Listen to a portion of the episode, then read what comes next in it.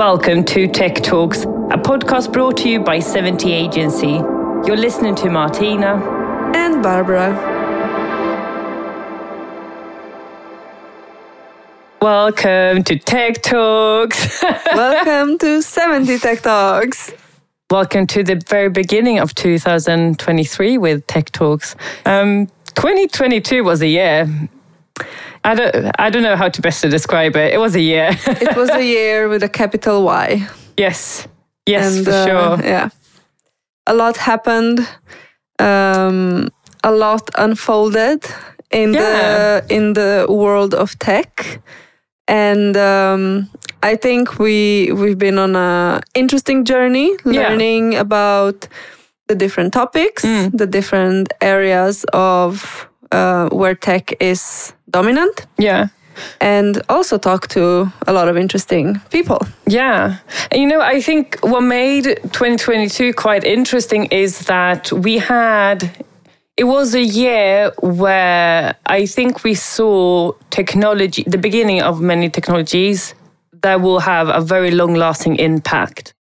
And uh, yes, some will maybe take longer than others, but I think um, we don't have the we don't have the opportunity every year to see these kind of um, you know big hypes and see these kind of quite revolutionary technologies and systems that have been starting to, to scale and starting to find new use cases as they they did this year. So I think that's what actually made 2022 despite all of all the roller coasters, I think it was an exciting year. The roller coasters made it interesting, I suppose. I, I would think so. And I also think that the year we are currently in is sort of a set on the similar trajectory. Yeah. Um, there is still you know wars happening um, we are in a in a big financial crisis yeah. globally uh, inflation is high. Yeah. And there's a lot still to unravel. But I agree, 2022 was quite an eventful year. It was, for sure. And so that's actually why we're going to take this this episode to look back at some of the headlines in some of the most interesting areas of the year and so we'll we'll try to summarize the the most interesting highlights, but also try to predict what will go down.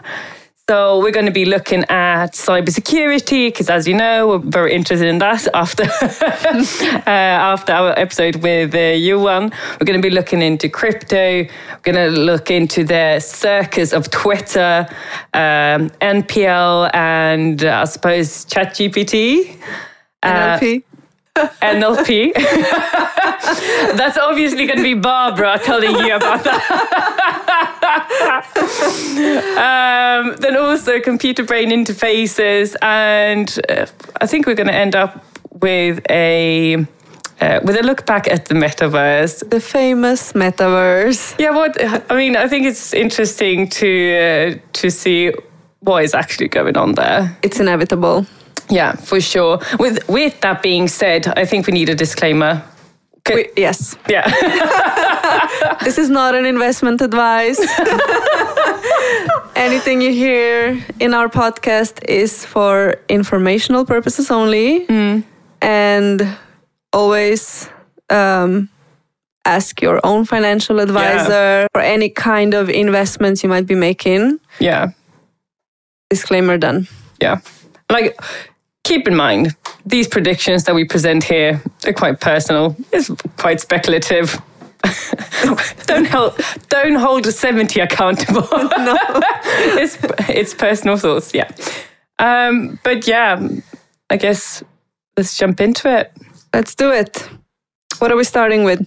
Starting with cybersecurity have to. Yeah, to keep the red thread from the last uh, episode, because yeah, last time we had the we had Johan in the studio. Mm-hmm. I think it was uh, quite a lot of fun. I think a lot of people thought it was fun to listen to him as well. I'm receiving a lot of messages from different friends and people that yeah. I haven't really met before, uh, yeah. uh, complimenting the last two episodes.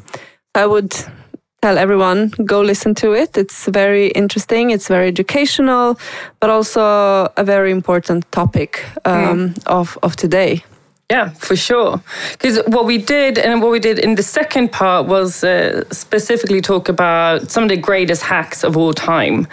But uh, what we saw in 2022 is that there were a lot of major events that went down last year as well. And, you know, I think we saw a lot of hacks that exposed the vulnerabilities in our social media platforms on one hand, but also that exposed the fragility of blockchain applications. And I think that's a little bit where I want to start. I want to start talking about Axie Infinity because that was also quite early on in, in 2022. So we've spoken about Axie Infinity in one of our uh, earlier episodes. It's essentially a blockchain-based pet game and a community where you can you can buy these pets called Axies. You battle with them, you raise them, you breed them. I guess you love them. And um, yeah, and the game it runs on Ethereum, and the nice thing about it is that you can make quite a lot of money out of it. Actually, to the extent where some people some people are living uh, in Philippines. Yes. Yeah Nice. It's quite interesting, isn't it? I think it's it's a it's a new way for for some people to to earn their living. Yeah. It's opening up new revenue streams for people that might not have other mm. opportunities, um, and that's that's I think one of the positive aspects of this new forms of gaming.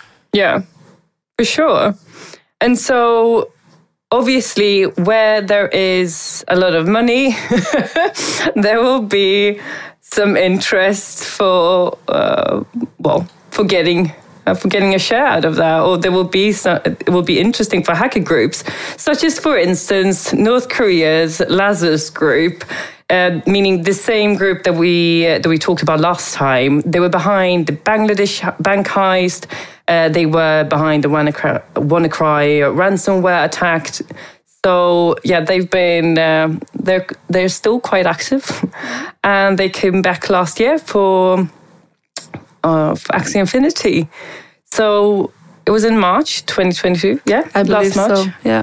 And they targeted Sky Mavis, which is the developer behind Axie Infinity. So what they did, they started reaching out to employees through LinkedIn, uh, posing as recruiters with very generous job offers. Um, and it was quite sophisticated because apparently they put up um, a few fake interview rounds. They made it very, very, a very believable experience simply. And at some point, a senior engineer clicked on a PDF and that PDF was supposed to contain an official offer, but that's essentially how they then got in. And they exploited a, uh, it's called a, a, bridge that enables users to transfer assets between uh, different blockchains. And eventually they stole the Ethereum and um, USDC, meaning the digital US dollar. And at that point, I think it was a worth of uh, 625 million obviously that has gone down a little bit uh, but yeah it's still an immense amount of money.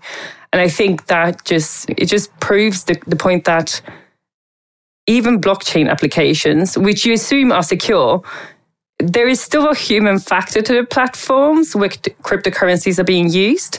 And that human factor is the greatest vulnerability you will ever have I'm I'm not surprised. I think that was one of the the factors we discussed with Johan as well. Yeah. Is that it comes down to to the human mistake, mm. and you know it also shows that you can be attacked at any point. Mm. Just being interviewed for a new role yeah. Thinking you will get a new job where essentially the interviewer. Can you imagine the embarrassment? Because apparently they didn't, they only found out like one week later. And then obviously they could track down who let, who.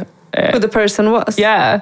And just imagine that not only have you been secretly applying, or like been, uh, been, yeah, applying for the jobs or been open to changing your job, but then you have also been the cause for the biggest, um, yeah, the biggest hack of the company's time.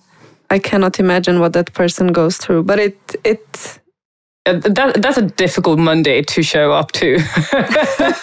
it just shows that we have to be extremely careful. Yeah. and just question everything. Yeah, essentially. For sure, for sure. Protect yourself in your online accounts and question everything that yeah. you can. Of course, some things you cannot, but try to be on top of your toes. Yeah. This year um, is supposed to be the year also where even more um, attacks cyber security or like cyber crimes will oh, yeah. happen. That's just increasing all the time, isn't it? Yes. Yeah. I was actually um, I've ordered something from the UK mm-hmm. um, in December. Yeah. And my my um, packages were delayed. Like they came in a month later. And I, I just thought, you know, Royal Mail must have a really bad service, where in uh, reality, they were actually hacked. Oh no! Oh, and oh, wow. you know, my packages were going through. I think it was Heathrow, and it was exactly the airport that was that was uh, a subject to a crime. Mm. And what uh, was hacked was the systems that were uh, responsible for dispatching packages. Hence the delays. Well, yeah, it's just going to keep increasing, right? In particular, these cross-chain bridge attacks, they these are these are actually quite a common target, or it's becoming an increasingly common target. Because even uh, Binance. You know, we're going to talk about FTX a little bit later, but I guess what you can call their, I don't know, frenemy, Binance. Competitor. Uh, yeah, competitor. Um, they were actually also going through uh, some, some tough times this fall. Uh, they experienced a similar hack as uh, Axie Infinity. So um, Binance have their own token, right? It's called BNB. And so in October last year, hackers found a vulnerability on the uh, BNB blockchain's uh, cross-chain coin bridge. So they stole. They were able to steal an amount of like 570 million, um, and I think in DeFi in general, yeah, we're going to see these cross-chain bridge attacks. Um, more and more, it's be- it's become a serious issue, and between 2021 and 2022, hackers have gotten their hands on two billion so the crypto blockchains, they're not safe. They are as it can be. Yeah, as can be, but we are still finding out how to handle it. This is still quite a new phenomenon. So I think it's still being figured out. Like, how do you build the infrastructure? How do you build also the social, organizational infrastructure, um, and the the interface of the uh, of the platform so there are no cracks. And I think we're going to still see a lot of, yeah, still vulnerabilities and zero days being exposed. Do we think also that, you know, crypto industry is not regulated in any way? Yeah. How, what do we think? How big of an impact would regulations have in securing um, the blockchain, for example? Is it, do we think that because it's so unregulated at this point in time, that is more open to more attacks? Yeah. I mean, regulations are there to help the to to create a safe environment for the end user, right? Or for the person that would put their money into or that would trade money on the platform. So, and I believe that all those platforms that are trying to keep a sustainable, long term, uh, profitable business, I think that it's already in their interest to keep keep it as safe and secure as possible. Mm. So I'm not sure if regulations in this case would help because it's not the reg- regula- Obviously, there are regulations needed, but that would be for other reasons, I would say, than security. Because now, for instance, I think in Axie Infinity's case, they paid their users back, didn't they? I can't remember, but I believe so. Yeah, I believe so, I mean, they were able to retrieve. It was a loss to the company, and I'm I'm not sure what I actually don't know what Binance how Binance handled uh, the hack, but either way, it still cost them money. It probably cost them their, you know, their reliability, and if you are not a reliable platform, then you're not going to have any users. So I don't think regulations are the answer here. Um, but, you know, I'm sure they would be useful uh, for other purposes.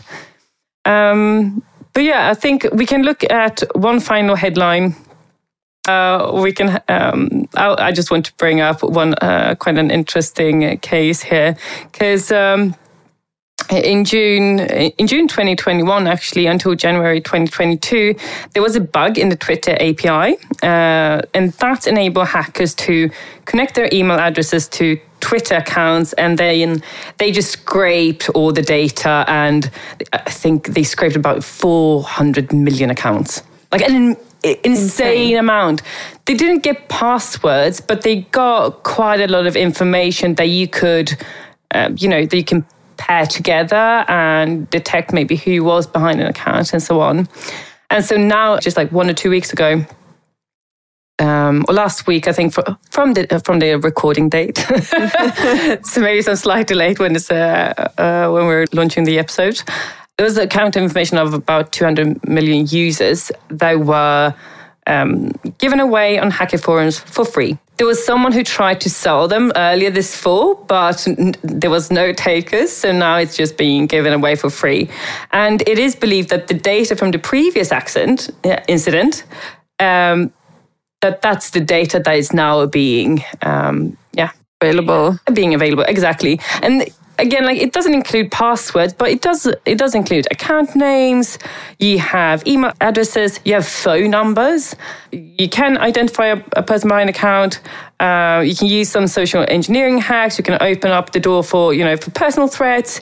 Can maybe you run the risk of getting hacked phishing and many other types of harassment. So there's maybe not no direct financial da- damage right now but it's still very serious and there can be some quite uh, dangerous implications going ahead. And yeah, so I think in the end, the summer of the year, you're connected to the internet. If you have a human connected to your network, you are not safe.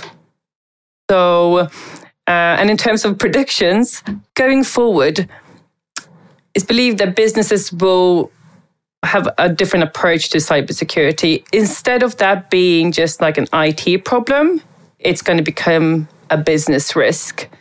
Uh, and that's a pretty important change. So, Gartner, for instance, they published a, a report uh, forecasting that by 2026, 50% of C level executives will have performance requirements related to risk built into their em- employment contracts.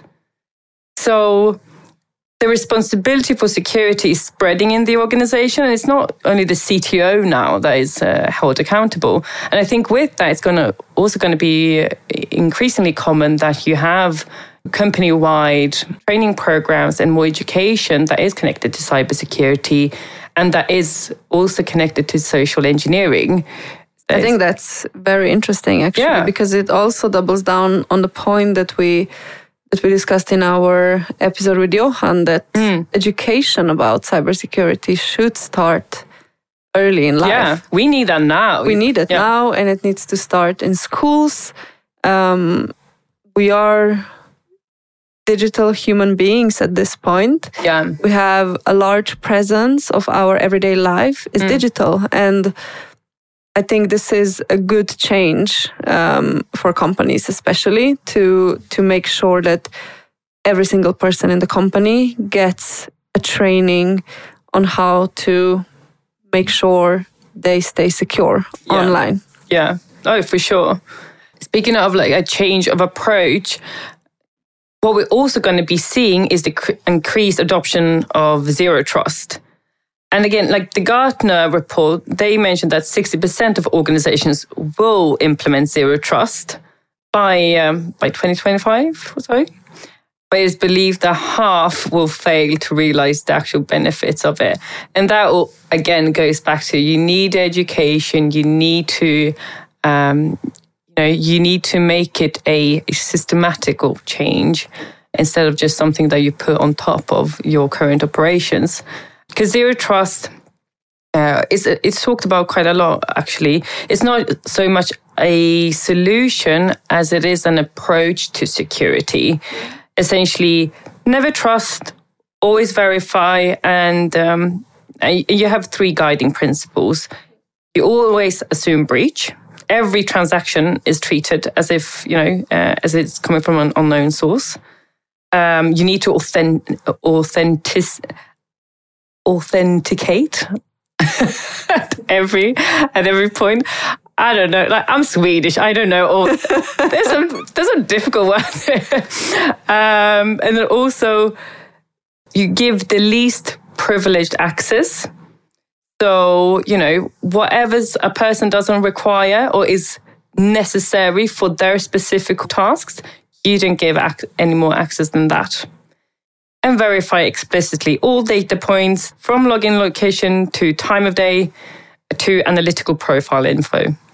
So yeah, it's it's essentially a different it's a different mindset to how you how you handle security. Um, and yeah, as long as companies are going to go through with it properly, I think that's going to it's believed to bring a lot of savings and value to a company.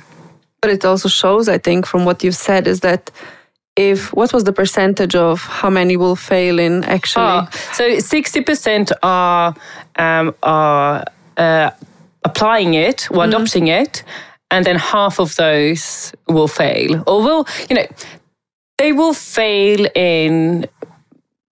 I think in implementing it accurate or all the way, you know. And I think it's not enough that you put that you have one team or one department or one business process that have this kind of zero trust principle ingrained in them because then you know you still leave out the, the, entire rest of the company to you know to to fate no exactly it has to go through every single yeah. vertical of the company yeah, sure. and it just shows how demanding companies have to be yeah. on on their workforce when implementing the new um, safety frameworks. Yeah, for sure.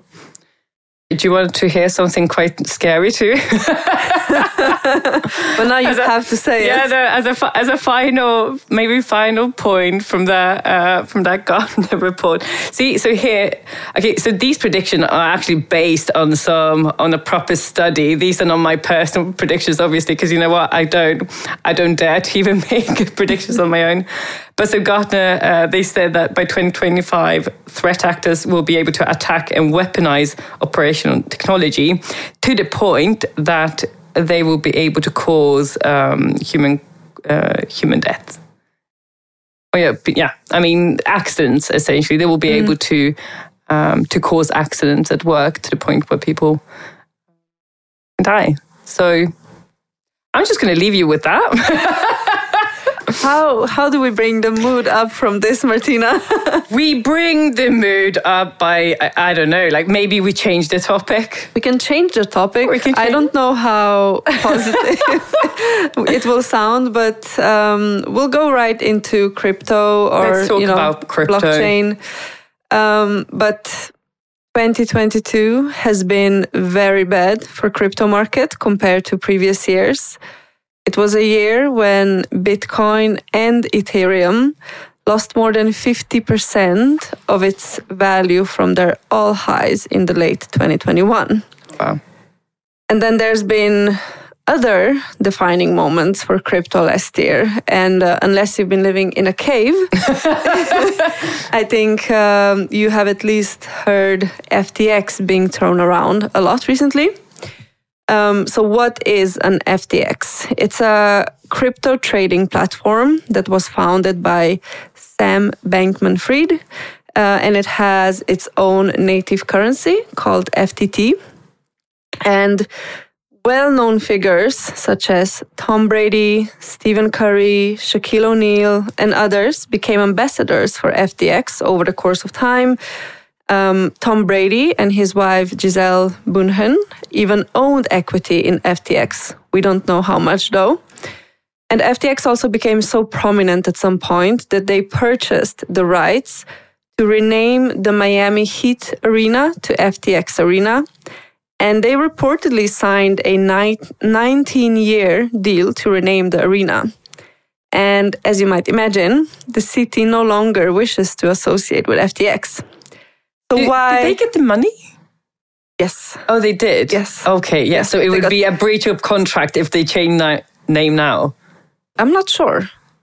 But oh. but uh, there was a lot of money involved in yeah. getting the rights to rename the arena, and it's not something you can just do.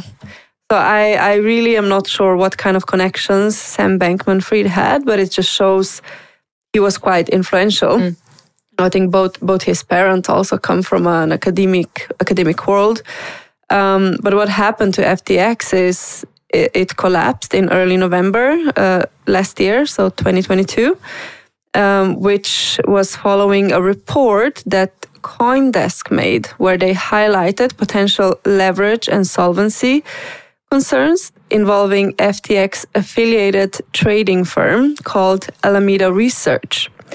And Alameda Research is a crypto hedge fund, also co founded and ran by Sam Bankman Fried.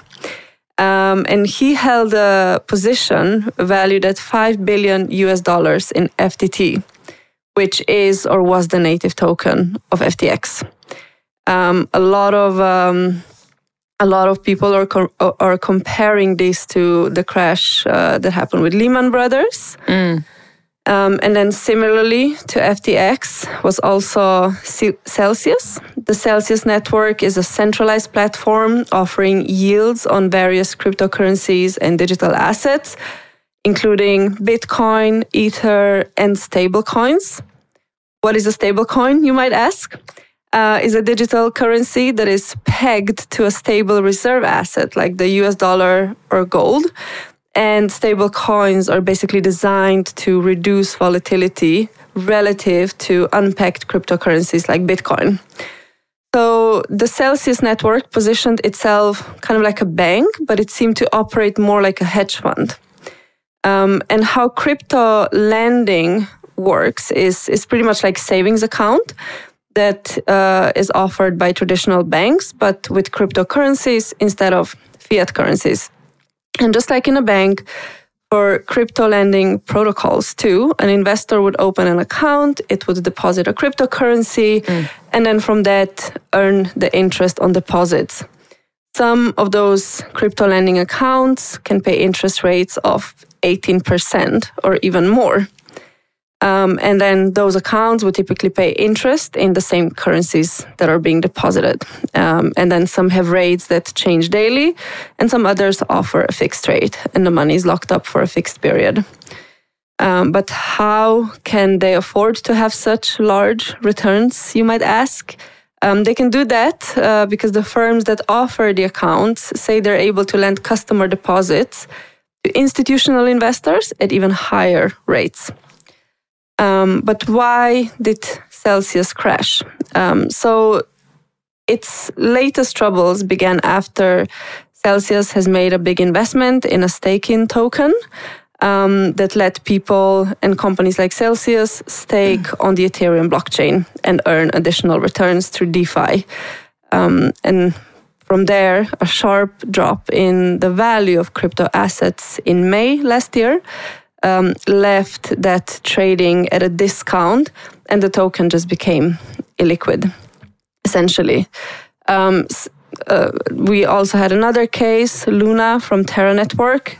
Um, they have also experienced a crash, but just sort of going a little bit maybe to the terms because I realize we also mentioned now DeFi, um, which is a, an emerging financial technology based on secure distributed ledgers, similar to those used by cryptocurrencies. And it uses emerging tech to remove third parties and centralized institutions from financial transactions. They kind of act as a kind of a challenger to traditional finance system that we know today, which has limitations such as it takes time to approve a transaction, right? When you send the money from one bank account to another. And then also, banks and other financial companies charge quite high fees for the use of their services. Um, and then we also have CeFi, which stands for centralized finance. And those CeFi platform, platforms are thought to be an easier and more familiar point of entry for people. The core idea behind CeFi is to create crypto investment opportunities that offer some of the yield benefits of DeFi, but with some of the ease of use and security by traditional financial services products, sometimes also referred to as TradFi. But with CeFi, you can borrow money, you can buy and sell crypto, you can spend and earn rewards with crypto debit card, and more. Some of the those platforms um, are Coinbase and Kraken, both quite well known mm. and also rather easy to use. But so CeFi, so then we mean that there's uh, this company behind, yeah, behind the platform, and they essentially have the authority to dictate what's going on. Exactly. So um, the, those are those firms like you know Coinbase, Coinbase and Kraken. They are private companies that would deal primarily with blockchain assets like cryptocurrencies or NFTs. Um, but you know a lot of a lot of what happened in the crypto industry has led a lot of people to start talking about regulations mm.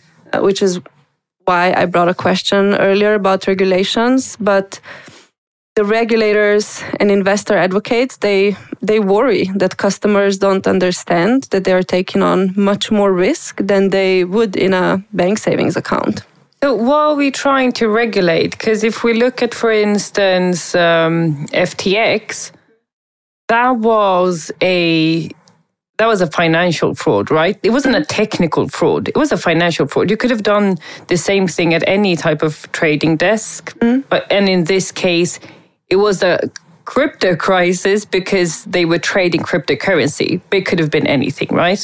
The technology, from what we can see, is very solid, mm. is very unique. It's more that it has no regulations right now around it. And that's why it also allows for um, for cheating mm. in, in different um, from different actors but you know some some of the market participants for example aren't that worried about you know whether crypto meltdown right now is going to alter institutional interest uh, in crypto. And one of those is mastercard.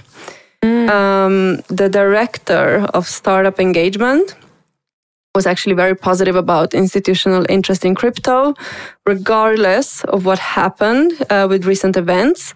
And rather than shying away from crypto, uh, she thought institutions will, will instead focus on becoming more careful about their diligence and who they partner with. MasterCard also says that with having some prior knowledge, since they've been supporting the crypto industry for years through mm. different investments and initiatives like bridging banks to provide ability to offer crypto trading to clients. They've also partnered up with crypto firms like Binance to launch the MasterCard affiliated crypto uh, cards. So, overall, MasterCard seems to believe there's a lot of promise in the underlying tech. And even in Sweden, there's recently also been news surrounding cryptocurrencies because several um, private individuals have said to have been suspended from their banks after trading with cryptocurrencies. But the CEO of Swedish online bank called Avanza uh, stated that they will be a part of crypto trading if it becomes regulated since the interest is high and there are characteristics of crypto that he finds interesting and are unique. It's kind of like you know it's an asset that is completely independent from third parties and geographically unbound uh, in what is right now a geopolitically very difficult time. Um, so if we look at some of the predictions of what will happen with crypto or what we think could happen with crypto is that for now it's very difficult to say where crypto will go in the long term. But since FTX and other incidents before it, the regulators seem to be paying a closer eye to crypto, trying to establish laws and guidelines that will make cryptocurrencies safer for investors and less appealing to criminals. Um, according to Time uh, magazine, President Joe Biden signed an executive order already last year in March that called on government agencies to study the responsible development of digital assets, including stablecoins. Um, you know, so I would say probably some kind of regulation framework is needed to protect people from getting hurt when investing into cryptocurrency, but also to allow the technology to evolve. The um, the adoption has been fast and the adoption has been wide. So I would say crypto will not die. It will evolve, but it requires some some involvement from the institutions is is my take. Yeah, and do you think that there's been a lot of, of talk about a crypto winter, like after these crashes of um, of FTX and Celsius and Luna, people started doubting or or, or stopped trusting cryptocurrencies because there seemed to be so much. Um, there, there seemed to be so many loopholes where you could actually commit fraud, right?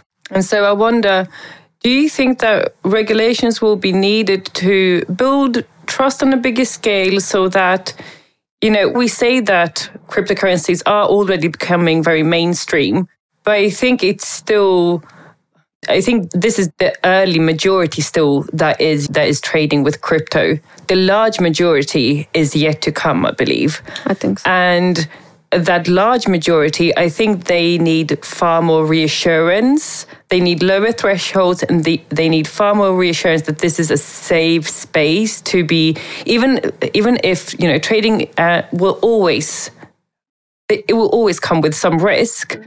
But I think you want to be, you want to at least trust the platforms that are letting you trade. I think so. I, I, think i think you need that to build a trust. And mm. you know there's of course many more uses to blockchain than just with cryptocurrencies itself. Yeah obviously. Um, uh, you know a lot of companies i think now uh, like the ceo of blackrock larry fink said that he wasn't surprised with all the blowups, but rather with the speed of the blowups that happened. And now BlackRock is spending a great deal on the architecture of crypto in DeFi. I believe Andreessen Horowitz is doing the same. And, and it's needed, one, to build that infrastructure, a safe architecture of the technology, but then you also need institutional players to start regulate it. It's also when you start regulated there comes an insurance with it right if you yeah. lose something if it's it, if it's a case of it being you being cheated on you have some security also that you will return you will get assets returned like if you lose if someone steals your money from your bank account now yeah. let's say in sweden you report it to the police yeah. and you receive that money back after you know after a while but with crypto when you lose it you lose it you lose it yeah. and and you know sometimes that people lose their life savings with it but those hardcore crypto people that were there from day one do you know what are they saying about regulations because i imagine that there must be two two um, double-edged sword. Yeah, it's a double-edged mm. sword, and there must be two sides. It's a it's a fine line, right? Yeah. I mean, I I have a mixed opinion on that, and obviously this is just my opinion. I I do think some regulations are always good, but mm. not to the point where they are um, where they're guilty of something being in stagnation, mm. where they're limiting a development of some kind, right? Because that that can happen. I I still think there should be a space for um, innovation. Exactly. Yeah. And I, I'm a big believer in innovation myself. I, I support it, but there has to be some framework around it. What framework? I'm not the person to say. No. and who to regulate it? Maybe that's that's yes, but it's it's just I'm of an opinion that something should be put in place. What exactly? Yeah, we have to leave to to institutions, but it's also very slow when it comes to institutions. Their processes are yeah. long and slow, and you know even we just remember when when Facebook was defending themselves for the Cambridge Analytica. Mm. Um, a lot of um, were they judges or lawyers asking him questions or regulators? Oh, it was so stupid. It was they did not understand no at all. Sometimes what the actual issues the were. Level of the level in of the questions was quite incompetent. Uh, it's very incompetent. I think there were people asking how they make money, even weren't they? Mm, exactly. he sells sell ads. Plain and simple. Yeah. So yeah, so you know a lot a lot has been happening in crypto, and there's a lot of question marks, but. Um, the bigger players or investors are of a positive mindset. Mm. I think it's also positive to see that uh, one of the Swedish players has a positive attitude mm. towards it. Um, I think it's quite unfair that people would get their bank accounts closed by just oh yeah for sure. trading with like Coinbase, for yeah. example. Um, it's it's worrying. But that definitely shows the incompetence of those banks, right? Because I, I can imagine that they then assume that you're laundering money mm. because there are. I mean, it, obviously it happens in crypto, but I think the, I mean, the general public, they invest in crypto because they want to earn quick cash or maybe, maybe long term cash. um, but, but yeah, since it's not regulated, you're not doing anything illegal. No, so why should your account be suspended? Well, yeah, I mean, that's, I would think that that's the only reason because they think that you launder money. And then mm. if you launder money, they have an obligation to suspend your uh, activity. So, oh well. Well, that's it for crypto. Yeah. Okay. Should we move on from uh, from one billionaire to another, causing a scene? let's let's let's talk about Twitter. Oh. Um, it's been an interesting year for Twitter. Um, and I think it's an interesting year for the um, for the digital public square, right? I think first of all, let, let's just have a quick look at what did actually what has Elon done since he since he bought Twitter because I don't think we have to go uh, do the full backstory because there was we know Elon. Yeah, there was obvi- there's obviously a story before he bought Twitter, but that's for another day. But since then, um, since Elon took over, he has removed the corporate board. He has removed, I think, the market, the entire marketing board as well. So I don't actually know who's handling the marketing anymore. Maybe we should. this is our way to get to Elon.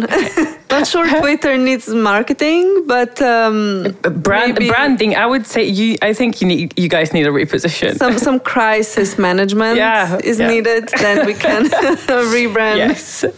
Uh, they also uh, they also removed their security board. So like a full security board, or was it one person? Because I from what I have they, heard, is that yeah. one person that has been well basically fired or yeah. let go was because that person he released Twitter files, maybe, or he was involved in the Twitter files. Exactly, he released the files to the police, but but which was fine. But that person that released those files, or not to the police, to the media, was a lawyer. That that person was also involved in something beforehand um, but I cannot remember what it was. But uh, but um, it was not a trustworthy person to have in a company. So when Elon learned from that um, um journalist who the security uh, head was, he, yeah. he let that person go. Yeah, what's his name? I think it's uh, you have you're thinking of Baker. Let's see. Du, du, du, either way but but no it's not it's not just him it's actually so uh, before uh, Elon came on, Twitter had a essentially like a council that were working. Uh, I think they were working for free, to be honest, and they just had these regular meetings with Twitter to discuss how to improve security. And there, were, it was a group of um, experts in their field that you know, I, th- I think they got they got to learn something out of it, or they got got maybe to to have. I don't know what their incentives were, mm. but I know, as far as I know, it was a group of people that was essentially doing it for free, but mm. they hmm. had been involved with Twitter for a very long time. And then, with that being said, Twitter has had people that you know are in charge of like moderation and so on. That stuff has been reduced, um, mm. very heavily reduced. I mean, obviously because out of out of the 7,500 people that used to work at uh, Twitter, two thirds have either been let go or have left. I mean, you obviously. I mean, I've heard, I've heard podcasts, I've heard, I've read articles where people are saying, you know, I had a team of twenty people or something, and now I'm alone because people just left or, or they were let go. So big reduction. Yeah, I mean, imagine just what would we? I mean, seventy is a small company in comparison to Twitter, right? So, but still, one person, there would be no chance that one person would carry the the workload of a team, and especially when the, it's this. It's it's a massive company, and they have there are quite a lot of daily active users. So, um, yeah, it's it's a big task to suddenly require people to to work on Phoenix essentially. Um, yeah, he he also made some um, some changes to the to the guidelines of Twitter or to the to the user experience of Twitter. I mean, he did he removed the, the blue verification check mark, uh, so he made that into a subscription feature, right? Available yes. for anyone as long mm-hmm. as you pay your pay your eight dollars. He reintroduced the verification mark though, this time in gold, so that uh, so that companies could could use it, and I think that's for free actually. Then he has one also now in grey. Um, and that's for governments. So, you know, he's working with um, soon all the colors of the rainbow. Um, but also, then, and I think what has been worrying people quite a lot, he deactivated accounts of journalists that were tweeting about ElonJet. ElonJet. And some of them were invited back.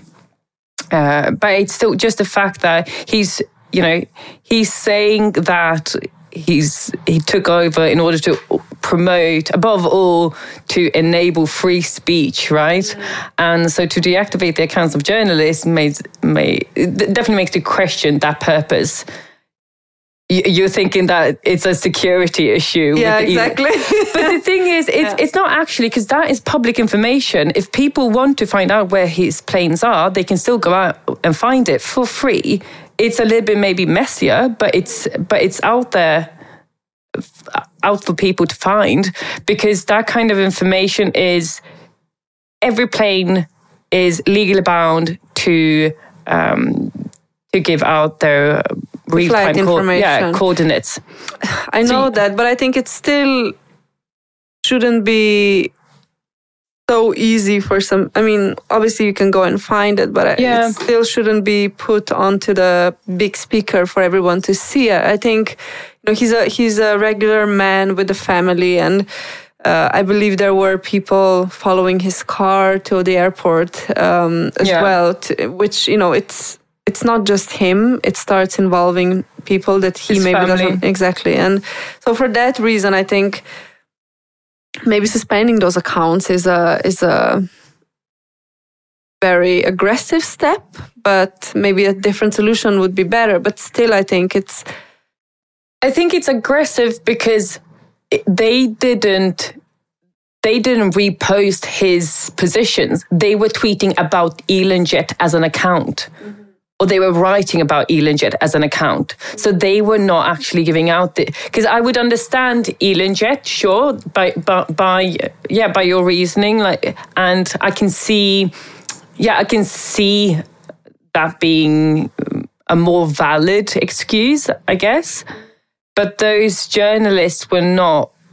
They were not retweeting the coordinates they were just tweeting about the events of how Elon is managing ElonJet. So, so essentially, are we not going to be allowed to talk about, you know, uh, an an event just because that event were managing? I don't know how do you say um, sensitive data. For instance, it would be the same thing as if we cannot now talk about the uh, the hack that you know that took all that data from that scraped all that data from Twitter because that's sensitive mm. data. So it's about like, do we do we actually produce content that is sensitive, or do we talk about the sensitive content without uh, publishing it? I think it's a very difficult topic to have a you know black Yeah. and white opinion Yeah, yeah. about. It has it has depth uh, that it goes to, but I think when it comes to to um, impacting someone's security, then Yeah. then it becomes an issue for me at least. But but I I do understand the perspective of are we not you know do we not have the freedom to say what we want? I mean, a journalist is reporting on an event. And they were reporting on the event of Elon having a feud with Elon Jet. And I think that's that's reasonable. Reasonable, for any uh, for any journalist, but then also, well, he he has also deactivated uh, accounts of former employees that have been that have been negative and that have been criticizing the reorganization or the changes in the company. So it's not just the journalists; it's also a little bit like, okay, I don't, I don't agree with this. I don't really like it. It's not beneficial for me. Therefore, I will re- remove it. That's just bad. Yeah, That's just But bad. Also, maybe I should actually mention this. Elon Jet, however, it came back. He reactivated the Elon Jet account, but um, under under the name Elon Elon Jet delayed. So it's showing data t- that is 24 hours delayed, and that's Oh. that's apparently then okay. Okay, So yeah, found the middle ground. yeah. Apparently, it's open for compromise. But with that being said, with the changes that Elon Musk has introduced, um, there's been quite uh, quite some serious consequences. You have, for instance, by already by December, homophobic slurs had increased by 58%. Anti-Semitic content had increased 61%. Uh, with that, then, since that was not, since Twitter's not a brand safe space anymore, half of Twitter's uh, top advertisers had left already in November. And they, I mean, there's a max exodus. They are trying to to get them back, to give them incentives where they match their media budgets to, I think it was like two hundred fifty, um, dollars, I think. But companies are just not, brands are just not having it because it's not aligned with where the type of space where the brand wants to be. But there is no regulations at all at Twitter at this I mean, point. no, I suppose there is some regulation, but it's just so reduced. And the I think the type of content that wasn't allowed before, that you know, they are they are probably more lenient these days, or Elon is more lenient with what type of content is, is on there. What does that tell us about, you know, because you can walk on the street today and it can be quite unsafe, right? Um, Yeah. but what does it tell us about social media platforms if if um, if they are becoming so dangerous? Should we then not have them? Are we not mature? No, no, no. That, that's that's. I don't think at all that that's the. Um, that's the case. I mean, obviously, we we can't.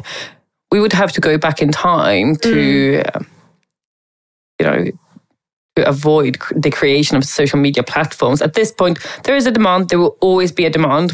We need to rethink rather. Yeah, I mean, I think I think the the issue is a little bit different, to be honest. Um, I, I just want to go like through uh, through a few points, and then we can we can get to the actual prediction of where we're going with with platforms, so to speak. Um, obviously, Elon did a poll, or as as I think a lot of people know by now, he did a poll. He was voted out as the CEO uh, by almost 58%. We'll see if he honors that. I know they are looking for a new CEO, but that's been ongoing for some time. Uh, Tesla shares have gone down. Obviously, that's driven by several reasons, but Twitter is one of them. And even investors are worried about Elon's ability to to head the company and to head, you know, Tesla, while he seems more interested in um, in some sort of moderation of Twitter. Um, and I mean, just maybe a side note. Last week, he uh, Elon actually beat uh, he broke the world record for largest loss of personal fortune since November 2021 till till uh, like just like last week, he lost almost 200 billion dollars. 200 billion dollars like you can't even you can't even grasp the amount of money that that is. Um and yeah and i think um users are leaving. And uh, there's a report at Business Insider that forecasted that uh, 32 million users will have left by 2024. So I think what we are seeing, and that like back to back to your questions actually, I think we are seeing the fall of of Twitter as a platform. And I know Twitter's always been called, and I suppose it has been to some extent treated as a public square. But it's not a public square, right? It's a private square offering public access in exchange of commodifying your presence. So, with that being said, Twitter has had a major cultural role. Uh, politicians, celebrities, entrepreneurs, opinion leaders, they have all used it as a key channel in their communication. Um, even individual tweets have, you know, made it to the news. And uh, yeah, either that's through traditional or social media news. It has created headlines all over the world. And I think it's important to keep in mind that Twitter is among the smallest social media platforms. It has 200 million da- daily users. Compare that to Facebook's close to 2 billion users. And still, you could, as a user, build your entire career on Twitter. Um, and, you know, they have, they've built their names, they've built the, uh, the, the brands using the platform. So I wouldn't say that, you know, social media or, um, or platforms to share your opinions will uh, you know, will disappear. And I don't think that they can be regulated away because obviously there are capable people that can build their own platforms, that can build their own systems. So the demand for public digital public square that won't die out. But I think that with the fall of Twitter, uh, we're going to see a restructuring of a digital public square. I mean, imagine those that have been deactivated, or for instance, those journalists that were never activated back, they had their content there and they had accumulated that content over years. They had, th- those were the people that built their career with obviously on one hand, hand the articles the reporting that they did but they did quite a lot of reporting through twitter as well and and what if all of a sudden a part of your career being taken just because a guy owning the platform um, didn't agree with it? So, and I guess that's that takes us to my prediction. I think already in 2023 we're going to see a lot of people leaving Twitter. Uh, who knows? Maybe it will even go bank, bankrupt. Either way, I think Twitter and its relevance is is going down. They might get a new CEO, but if that if Twitter survives under that CEO, uh, I think it's going to be in a far smaller scale with far less cultural impact. And I think the current Twitter users will look for for new platforms because none of the current social media major social media platforms, the mainstream social media platforms we have today, they don't have the setup that encourage that particular type of interaction they think Twitter did.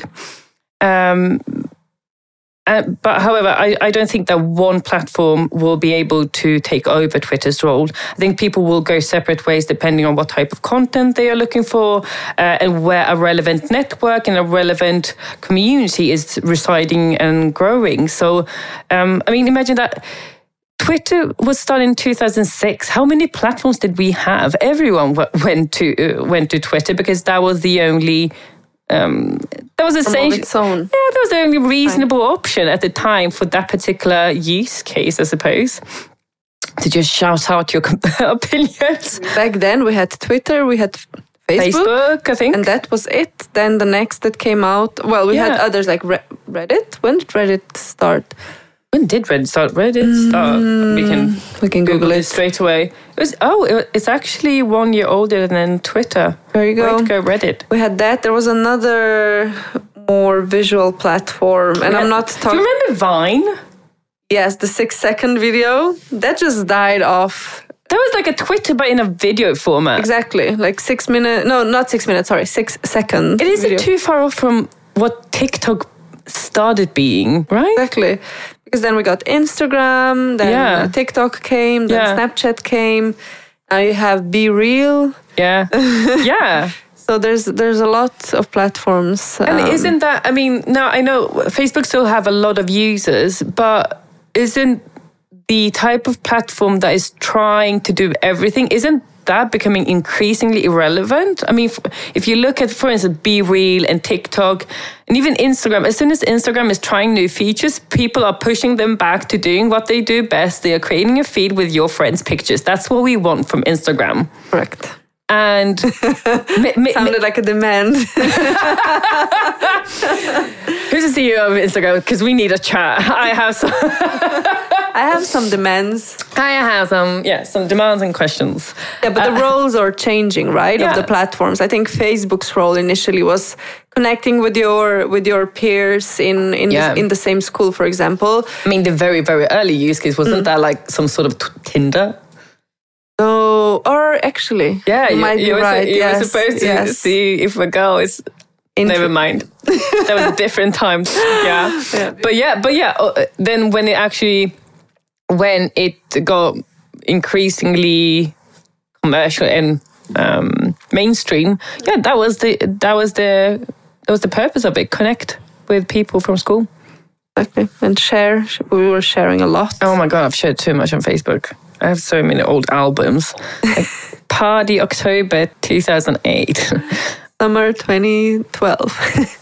Ooh, something to remember.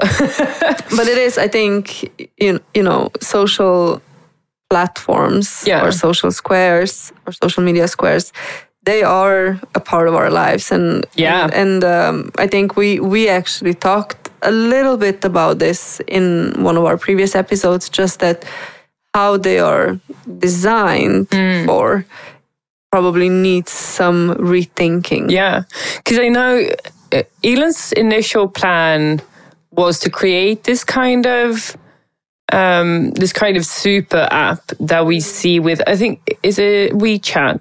Uh, yes, exactly. So WeChat is considered a super app, and if we just yeah. say why that is, is because it's not only a chat it's also it's everything it, it's everything. It's a it's a it's an app that is used in china a lot. You can you, you can send money to, to, each other through the app. You can book restaurants. You can book whatnot through, so i mean you pay, you pay shop. your bills yeah shop. you shop. it's your bank. It's your um i guess you book your travels through there. Yes, yes. like you do everything through wechat. So it's just a network of services. Mm-hmm. dating app. I mean it has everything essentially in China, God, if so you want though. one app, all you need is WeChat and you're probably good to go. It would freak me out to let one company have that kind of power. Yeah, that kind of power and that kind of insight of your habits. Mm, because during Corona, they were they were issuing, you know, I mean, your QR code, which which you show, for example, yeah. when you want to connect with someone, they would just scan your QR code.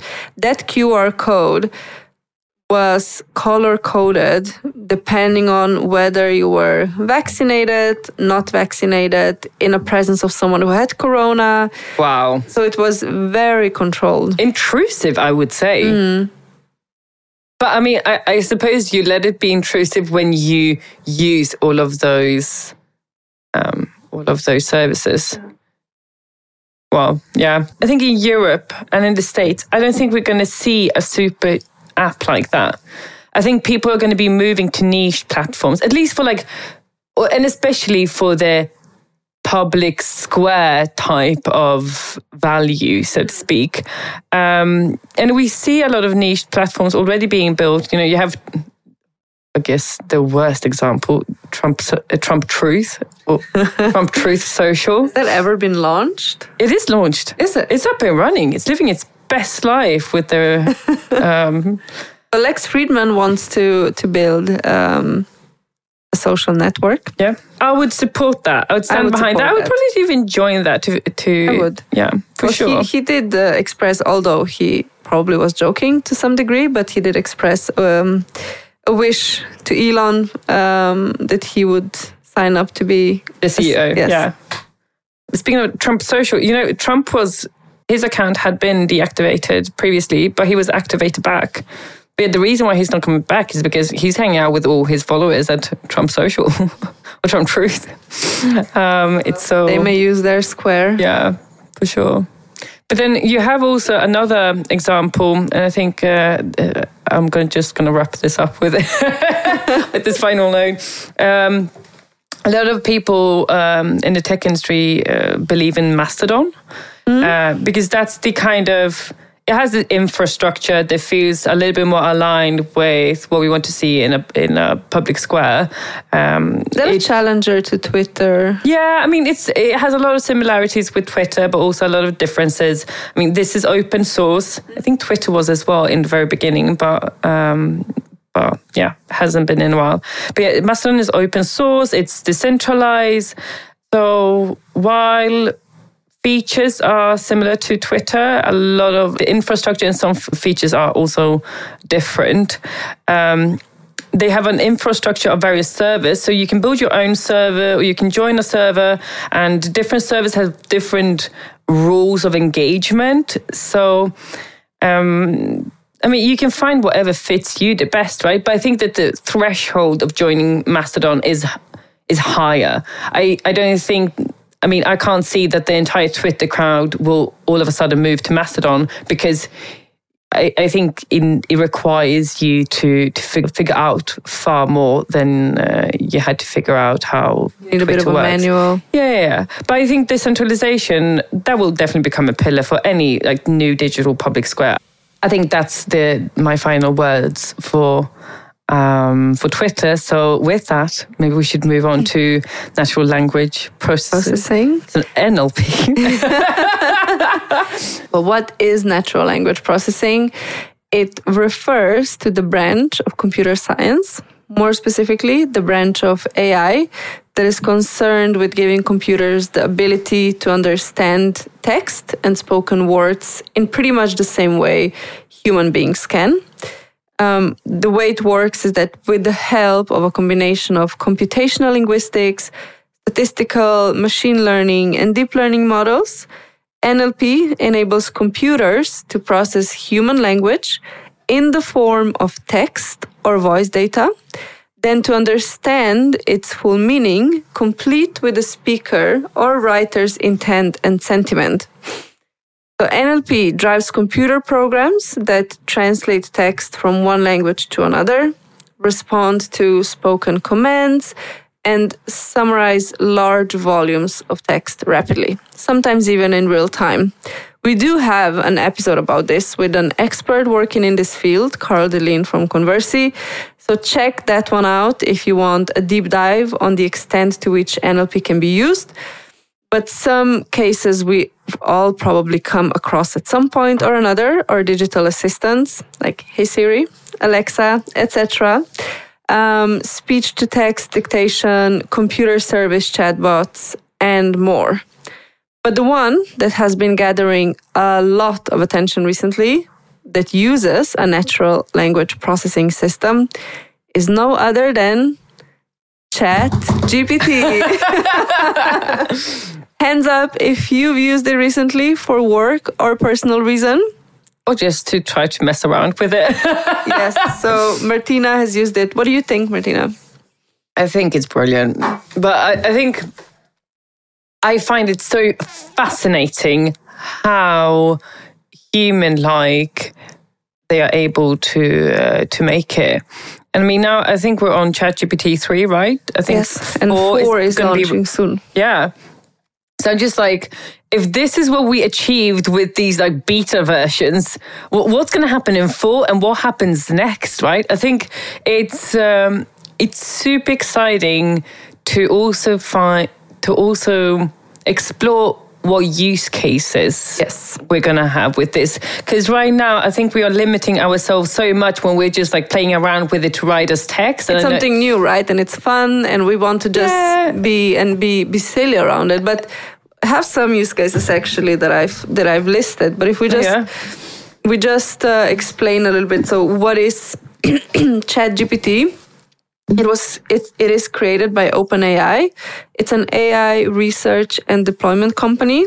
It's privately owned, but Microsoft owns a significant stake uh, of the company. OpenAI built both DALL-E 2 and ChatGPT. You might have heard about DALL-E 2. Mm. is a is a new AI system that creates realistic, somewhat realistic images um, and art from just a description in a natural language. It can combine different concepts, attributes, and different styles. So you could say, create an image of. Um, an AI or like a robot mm. riding a surfboard in a beach in Hawaii uh, in a style of um, Salvador Dali. And it will create a few different versions out of that. Um, and then. Will there always be a nude version?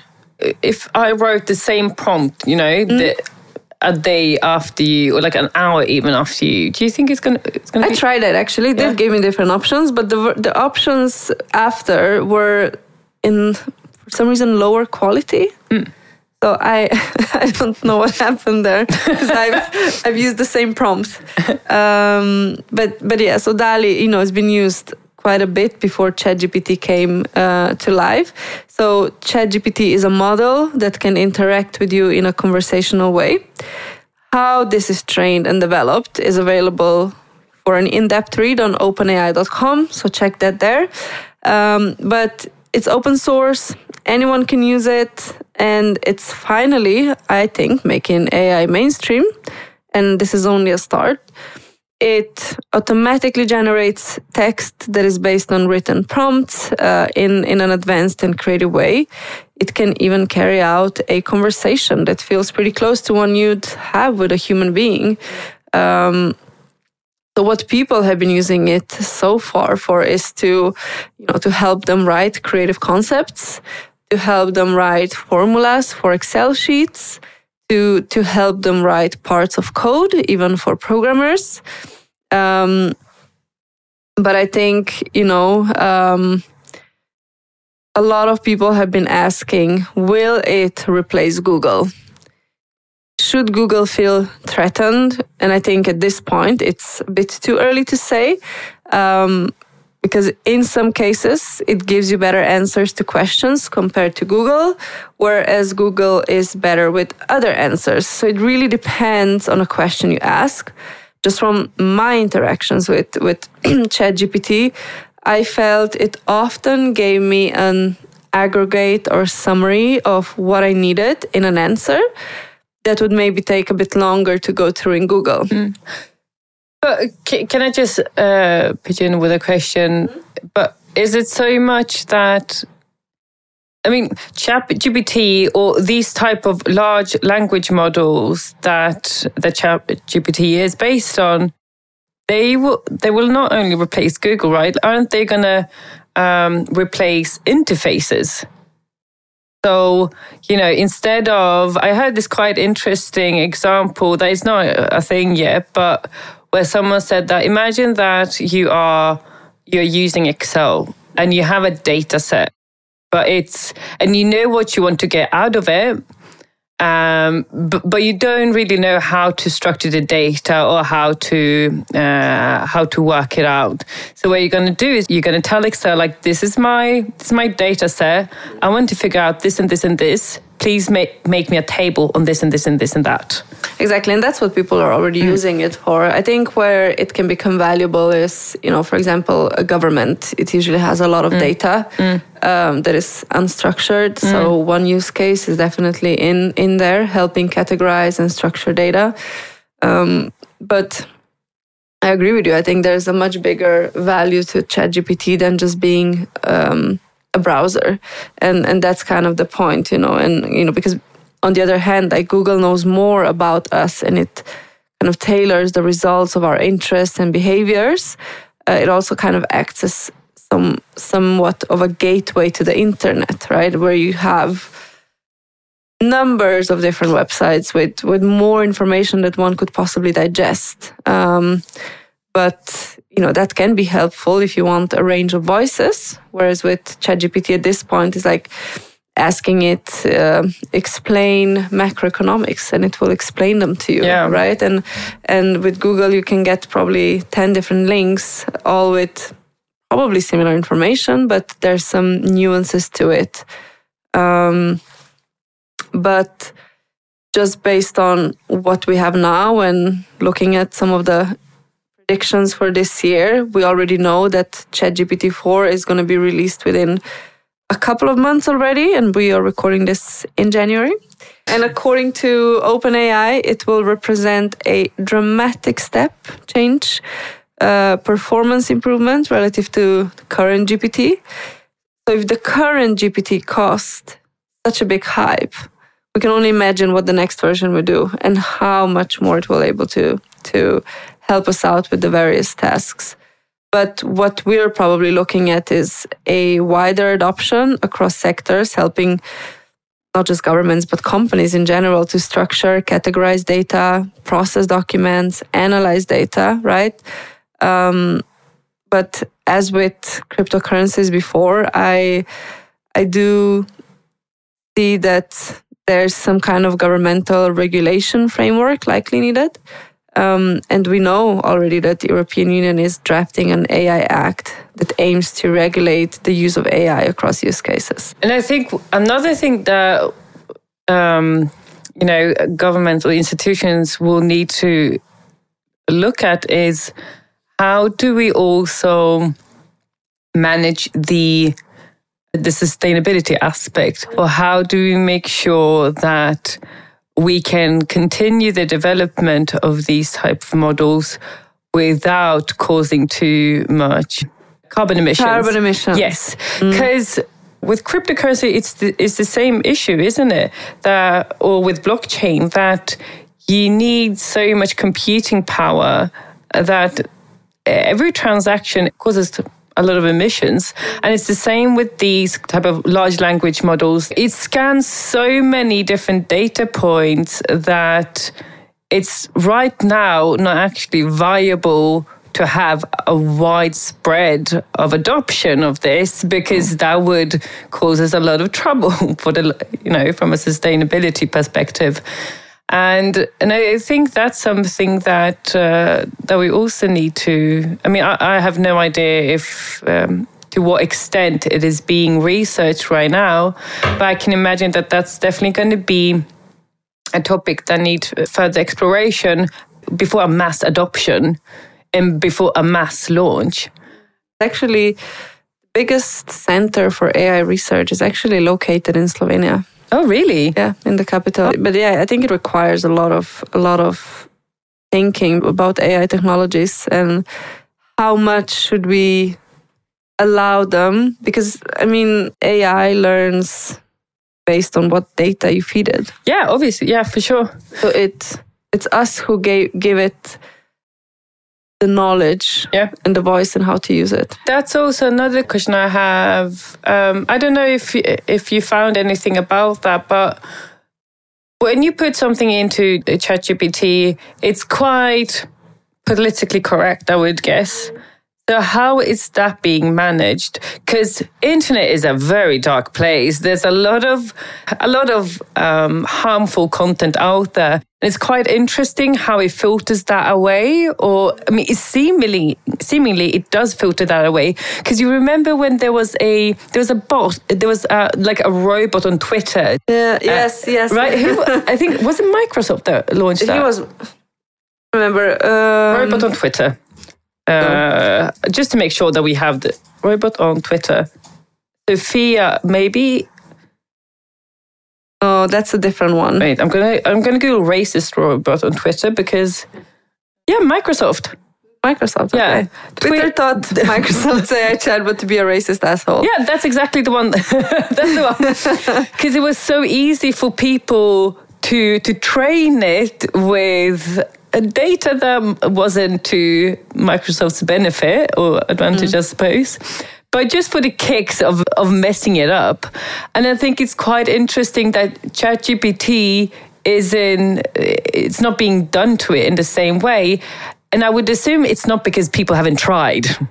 No. but rather that there must be some sort of regulation in the in, in the, the algorithms. Yeah, yeah, yeah, I think there's a limitation to to um, how it should behave and not behave. Yeah. I, think, I think they've set some rules around it. Um, would need to read up more on the technical yeah. guideline and how it's being trained. But I think they they've limited it uh, yeah. so that it's not being racist in any way. I think also then I think it's going to be possible to also train the algorithms to eventually make the computing efficient. Eventually, ChatGPT will know that it doesn't have to scan all data. It will look for relevant data sources. Maybe it does that already now, but it doesn't do it do it to the perfectly efficient mm. extent. Um, but I think that's going to be something that will need to be evolved and trained more and more. Right now, we're in an innovation stage, and as we've been, you know, mentioning quite a lot of time, like innovation is is um, held back by regulations. Yeah, well, first I think stage is invention, then it becomes innovation. There's some stages yeah, to that, yeah. but yeah, I agree. Like that again, agree with you completely. I yeah. think yes to regulation, but no to regulation, right? is, is my it's a double-edged sword for sure. double-edged sword, and it's very. I think it's it's it's so complex, right? And that that also brings us back to the conversation we had, I think, with Per. Mm. Is that we make mistakes and we learn from them. I have one more question, and this is maybe for, for your your personal reflection. Is ChatGPT going to take over jobs? No, I don't think so. I mean, we, we were laughing actually, right? At yeah. some point when when ChatGPT three came out, we were, I think, some of our colleagues were saying well because johan has been posting uh, yeah uh, sort of look at this um, marketing strategy chatgpt gave me or look at this yeah. um, combination of what this means chatgpt gave me and i think mm. someone made a comment saying um, goodbye strategists um, which personally i don't think it will be the case i think it will automate some processes and it will be a combination of that automation versus yeah. human input, right? Yeah. I think it's very hard to to um to just say, oh, people's jobs will be replaced. I don't think so. You know, I think with technology when it when it first not when it first came out, I don't want to be that person to say that, but when some of the technologies came out, you know, people are immediately saying we will or robots, we will stay without jobs and we will be jobless by I don't know what year. Yeah. Uh, I think it will take a long time before anything like that can happen, if ever, right? Because you still need, like, who will manage those devices and technologies and programs? Mm. Has to be someone human. I don't think it has the the sentiment to to manage itself and think as a human. Yeah. Right now, it only acts based on the input it's given from the, the data is being fed and trained on. So, in a very simple answer, I would say no. Yeah. I don't think it will take over our jobs. Yeah, I read a quote on LinkedIn. You know, people love posting quotes. Um, but it said, and this is actually a good quote. Um, it said that no, your job won't be taken by an AI. It will t- be taken by a person using an AI. I think it explains quite well that it will not take our jobs as as much as it will change how we work and how we use our time.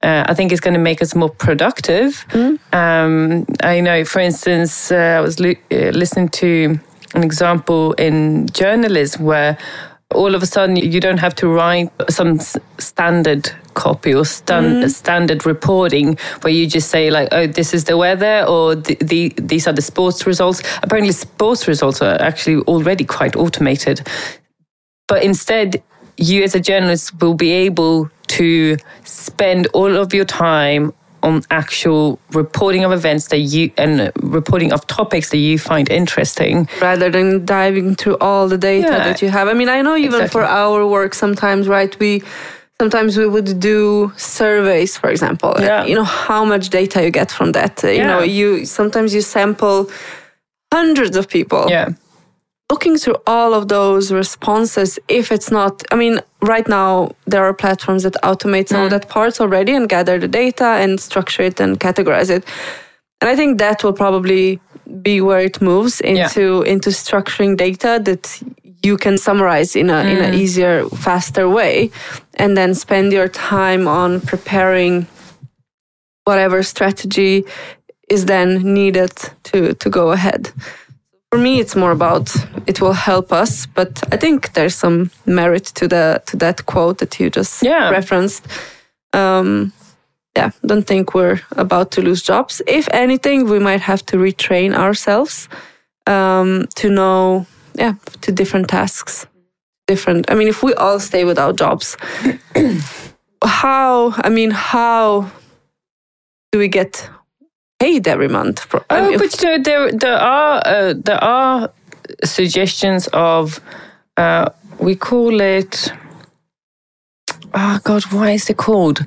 Uh, but essentially, the concept is that everyone, everyone the gets everyone get yeah everyone Yeah. gets a, a, an amount of money, uh, and I suppose there's always going to be you know entrepreneurs or some ambitious, driven people that will still be.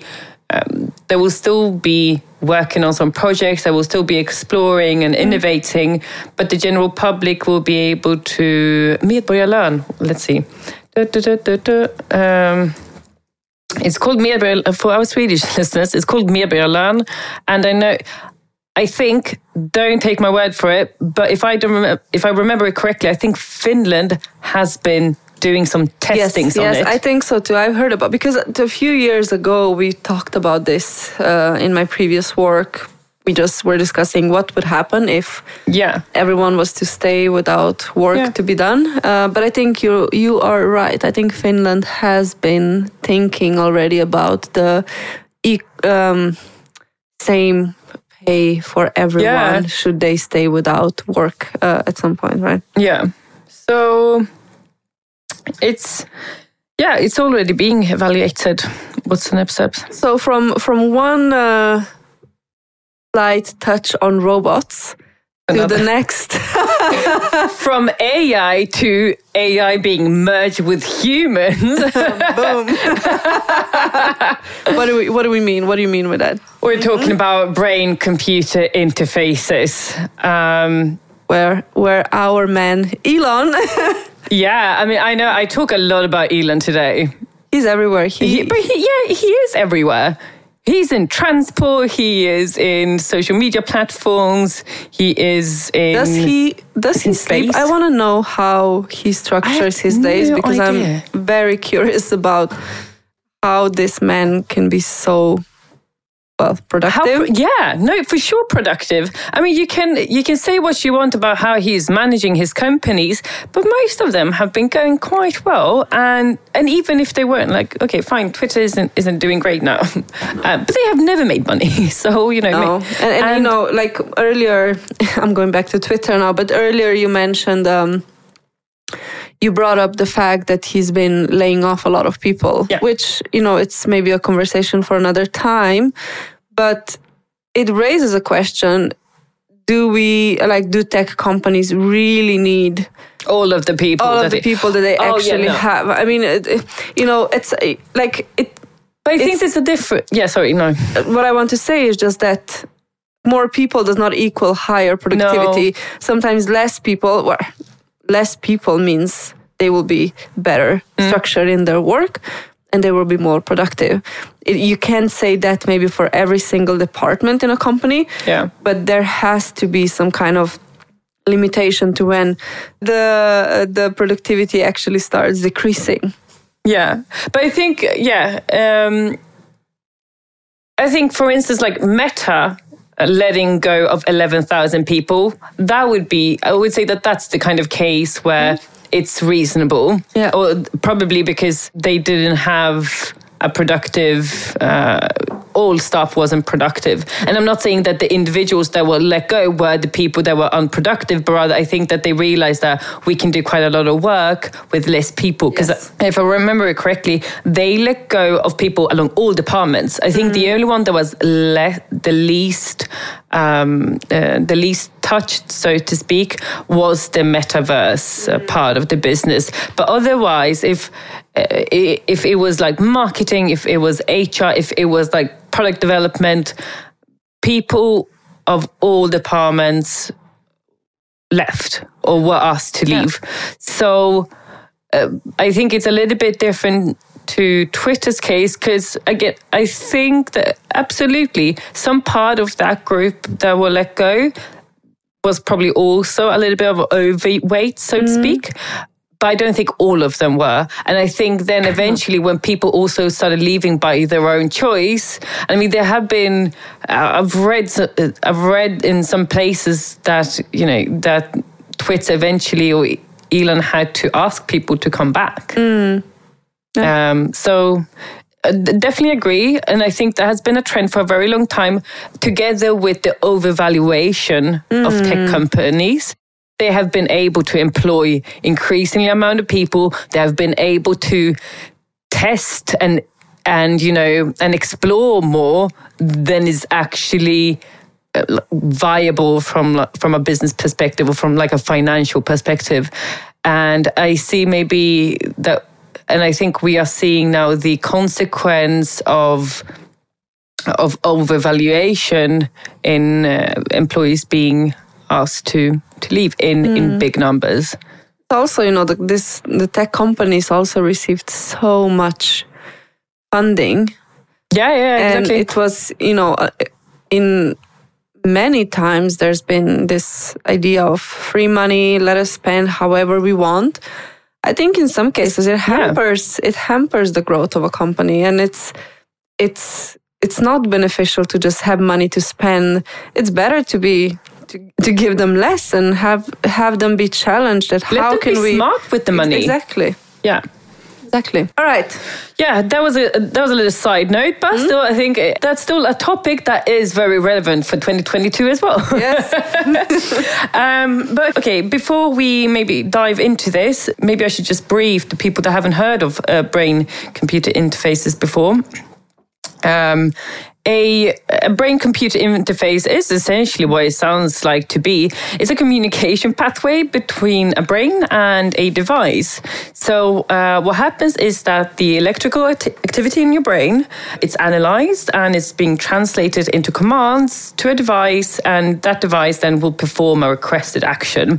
And usually that is a robot or uh, or a computer or something of that sort. Or obviously it has to be some kind of technological device um, so what we are looking at is essentially the enhancement of the human brain. And some say that it's the merge of, of human and AI, essentially.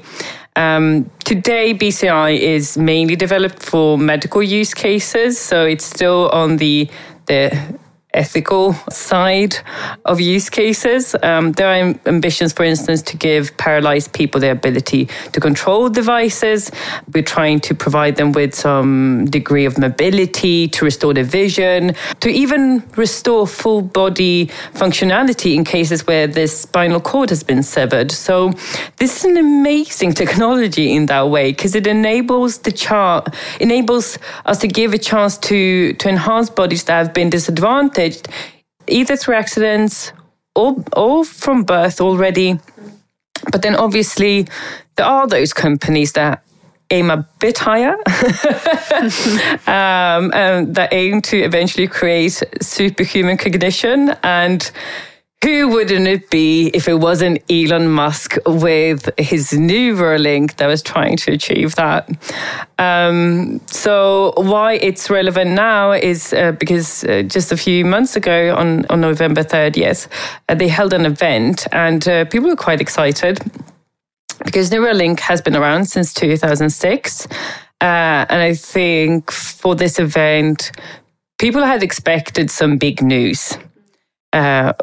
And in retrospect, I think the best way to describe the event is sort of as a status update, um, a recruitment event, and a slight disappointment. I mean, there was there was nothing big or major new that was that was shared. What what did they share? Okay, so one thing that was pretty cool, they did perform an operation on stage so they inserted a Neuralink device on a dummy on stage during the presentation, uh, and this only took like 15 minutes. So while you know while they kept bringing up like these engineers that would be talking about neural decoding or something.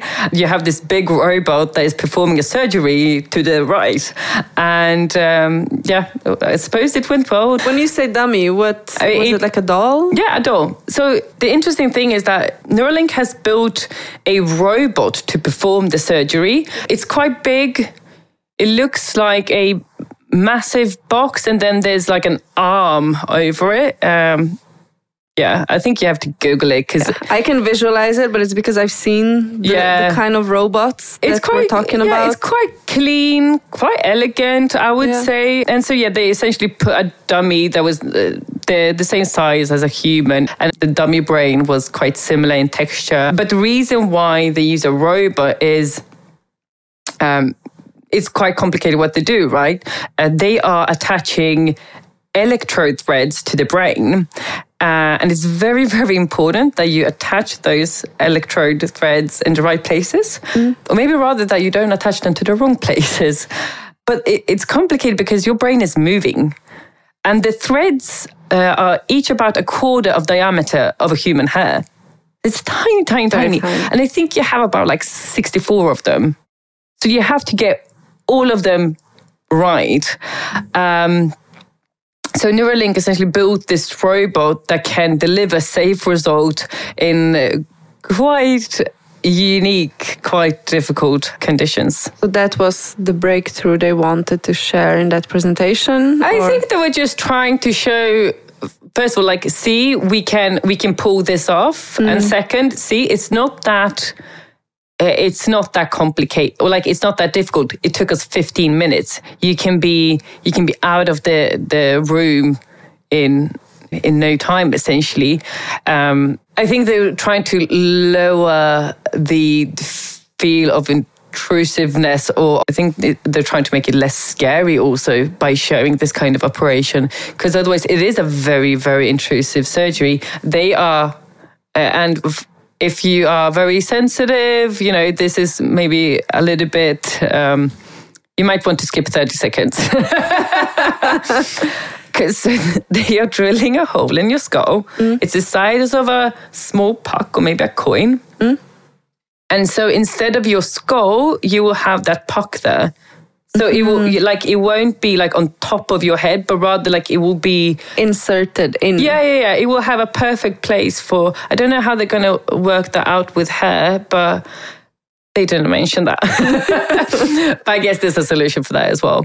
Um, but yeah, so it will you will still keep the same shape of your head as you usually have, and so from that puck you have the threads coming out mm. that will reach your your brain. It's still interesting because brain has been one of those organs that we still really haven't deciphered. We don't understand it. No, no for sure not. Um, there were some key takeaways in this event i think uh, are interesting to without maybe important to highlight. Yes. First of all, animals are happy, apparently, and they are enjoying playing this telepathic pong that you saw quite a lot during the event. Elon said the monkeys are all right. But this has been quite this has been quite dramatic because well, it has been questioned not only by animal rights groups, but also by the general public, because uh, I think it's like one and a half thousand animals have died in, in testings uh, just since 2018. But wh- where do we see it going? Do we, what do we think will be the time? What is the time plan for Neuralink? What are their next steps? Were you able to find something? Um, on the roadmap? I have a few more just like t- mm? takeaways from there. I'm so eager. no. um, but yeah, uh, there are some before you know they can start start uh, implementing it, or before we st- will see the commercialization. I think there are some challenges that need to be worked out. First of all, longevity of the device. It's an intrusive operation, and the human body, maybe the brain especially, uh, it's apparently a hostile environment for a foreign object. Then you have the question of upgradability. If the hardware is forever, you want to make sure that it can handle all coming software updates, you know, unlike your uh, your smartphone. then you have a question of battery life. Uh, would be very unfortunate if your mobility ran out of power uh, when you're it can be powered by your brain activity. Maybe, or maybe by the sun. it's on top of your head. So But I mean, they have Yeah. obviously an, a solution where there's like wireless charging, but you know, how long will it last for? And then if battery life is a problem, then it would be even more unfortunate if your battery got hot and fried your brain. And that's that, that's a real concern that Yes. that scientists or engineers are working with. But I think back to your question, above all, Elon claimed that human clinical trials will start in six months but he has missed earlier deadlines, so we don't know how that's going to work out. And the American Food and Drug Administration is yet to even approve of human trials. So I think that takes us to you know my predictions for 2023. The American Food and Drug Administration will say.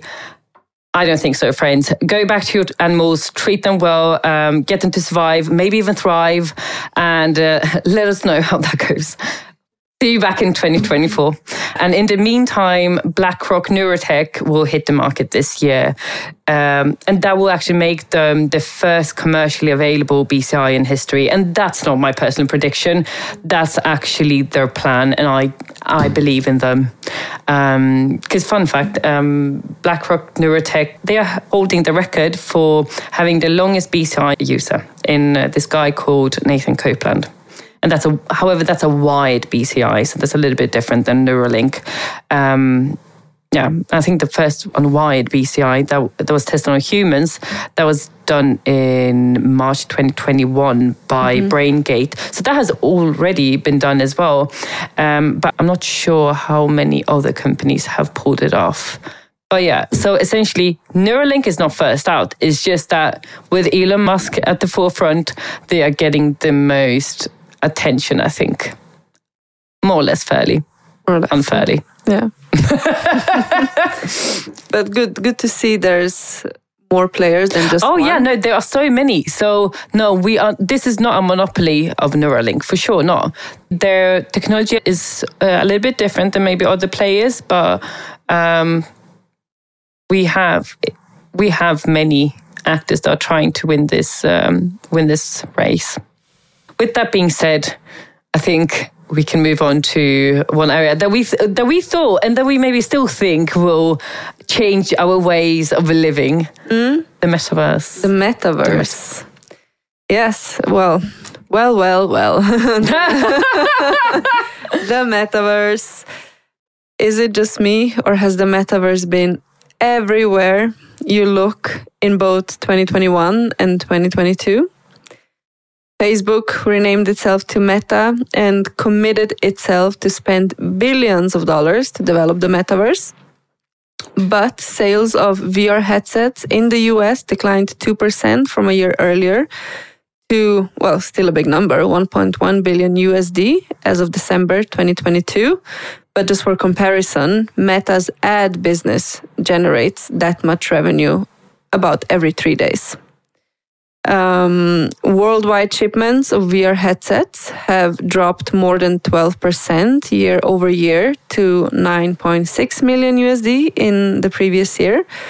And I should also point here that some of the drops in sales are not only happening within metaverse, but across industries because of weak economies and inflation.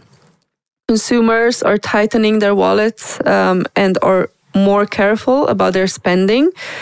Um, but just looking at other companies trying to build the metaverse uh, rather than only Meta, it would almost be a sin not to mention Neal Stephenson, the man that gave life to the term metaverse in his book uh, called Snow Crash.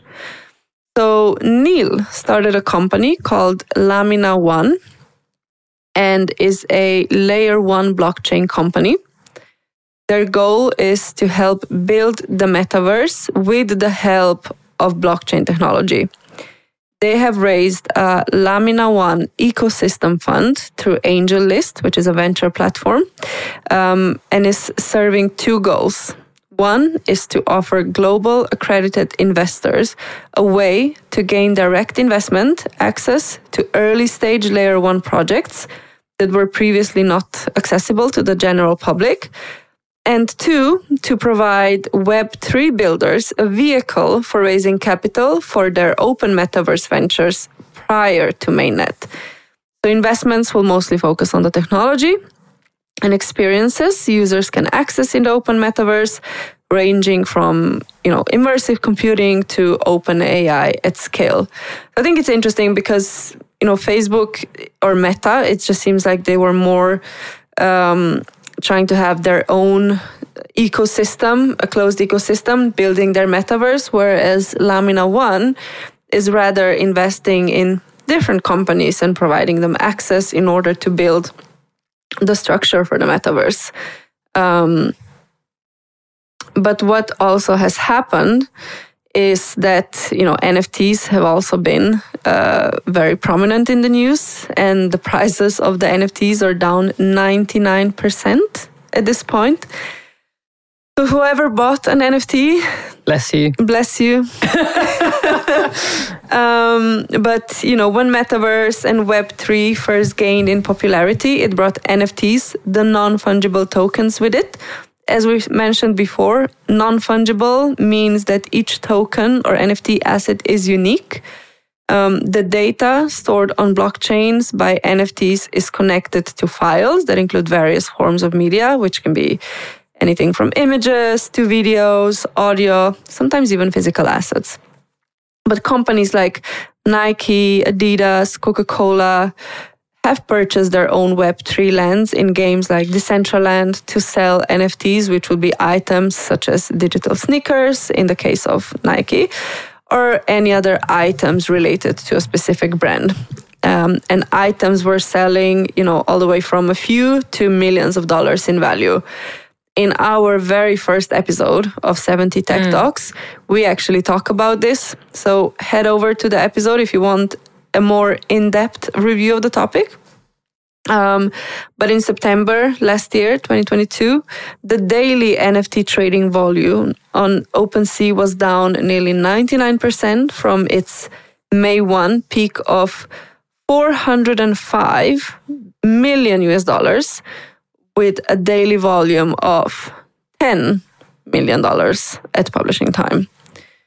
So, what do we think will happen in the future with Metaverse and Web3? There's definitely still a large number of companies involved in building the Metaverse, either by focusing on foundations or creating experience, either driving the evolution of the Metaverse. For example, H&M just recently partnered up with Roblox and another metaverse studio to create an interactive online experience that is called H&M Looptopia experience and it lets consumers experience with fashion materials and patterns and become more knowledgeable about fashion and circularity while enjoying the playful environment on the Roblox 3D immersive platform. So, you know, overall, I think there is still trust to be built around the metaverse, both from consumer and business perspective. But just looking at the current state, it seems businesses are still the main drivers of growth as they've been previously through building the various applications, which have still been centered a lot around training or learning new skills or, you know, testing environments if we single out a few use cases. And these have mostly been built with VR and AR, which are still the leading technologies in space. One company that my I might have brought up maybe in almost all conversations we've had is Apple, um, which according to various news outlets like uh, Bloomberg, CNBC, this is the year when they will apparently finally launch their VR headset. Um, will they? Do you believe in it? I don't know. I mean, every year I say this is the year, you yeah. know, and and, um, and Pat and I often exchange a few words on that, saying, "Oh, have you seen the news? Apple is working on a headset, and we know for fact they're working on a headset. They've been submitting um, a lot of patent applications." Yeah. Um, it's just a matter of time. I think in the previous year they've been delayed mostly because of um, the availability of materials. Mm-hmm. But it, a lot of people believe that once Apple comes out with a headset, it will, well, quite likely also have that use case for consumers. Yeah. Um, you know, we, we don't know what that might be. Pat and I sometimes speculate around uh, whether that will be centered somewhere around um, well-being uh, or fitness, since they've been focusing quite a lot on that um, in, in with their other devices, you know, like tracking your bodily metrics. So I don't think metaverse is gonna go anywhere. It's here to stay. Um, it's just becoming more refined and uh, less of a experiment. Yeah, that's what I've been wondering about. I mean, all of those companies, for instance, that bought land and that invested in in platforms and what kind of value do they have out of that now i guess there's two parts of the value right one is one is the monetary and other is the non-monetary uh, i guess mo- monetary like the the um, the size of an investment they've made that that dropped um, you know bought a land for hundreds of thousands of dollars. That is not the value it has today, but the value it has given them is is building communities, engaging with with their um, target audiences, yeah. and creating the bond between between them, right? Yeah. Between the brand and, and the and the consumer. Are the consumers, are the communities and the people, are they still there? Because it's interesting mm-hmm. that you know if if the value of NFTs, for instance, have been reduced, if the if the values of of plots have been reduced, that that's one thing. But have we seen people leaving the platforms? Maybe like because the hype is maybe over now, so people are not as drawn to it anymore. Um, or are there big enough user bases? It's hard to say, but I would I would imagine that maybe the people who stayed are mm. the ones that are not just following whatever trend yeah. comes along, but actually people that are the valuable users exactly. are still there. Yeah, yeah, exactly. I would imagine that. I mean, if H and M is creating an experience um, in the metaverse now, you know, on on a on Roblox, it means there is still um, engagement and there is still people playing again roblox has been prominent mm. uh, and yeah. i think roblox it's a safe uh, safe place to invest yeah, in maybe yeah. um, but others i would have to we would have to check yeah, yeah. on that my uneducated guess would be that a lot of brands jumped on the hype or jumped on the opportunity. You know, there was there was this uh, sense that you have to be there first, or you would not be, you wouldn't be noticed. You have to jump on this as quick as possible and start working with these new audiences because otherwise they are already going to have an uh, established experience and relationship with other brands and companies.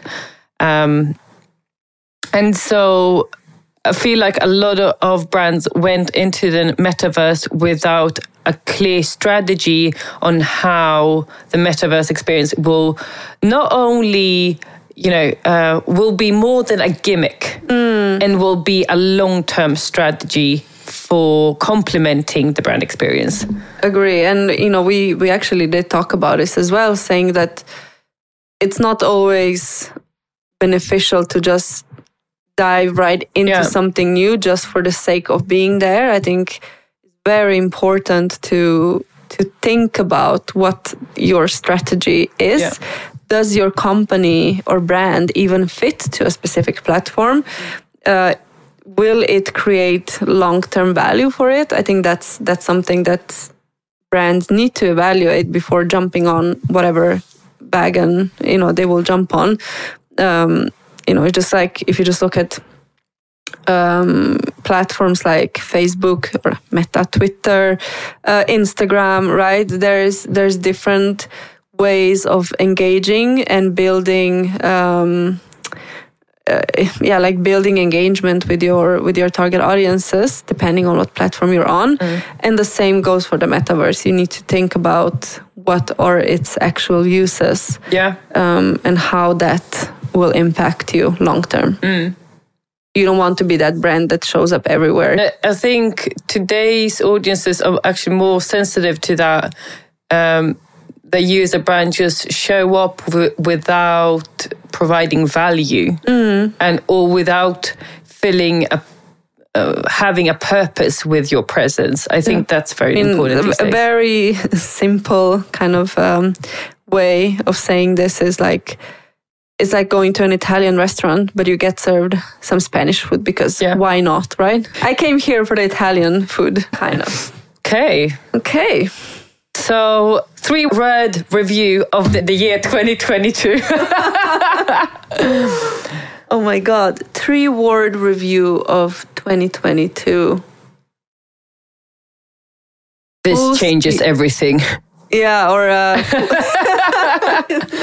full speed ahead. Yeah, that's a good one. What is your three word, or was that your three word review of 2022? Um, it, it could be. It can also be. Wow, that's crazy.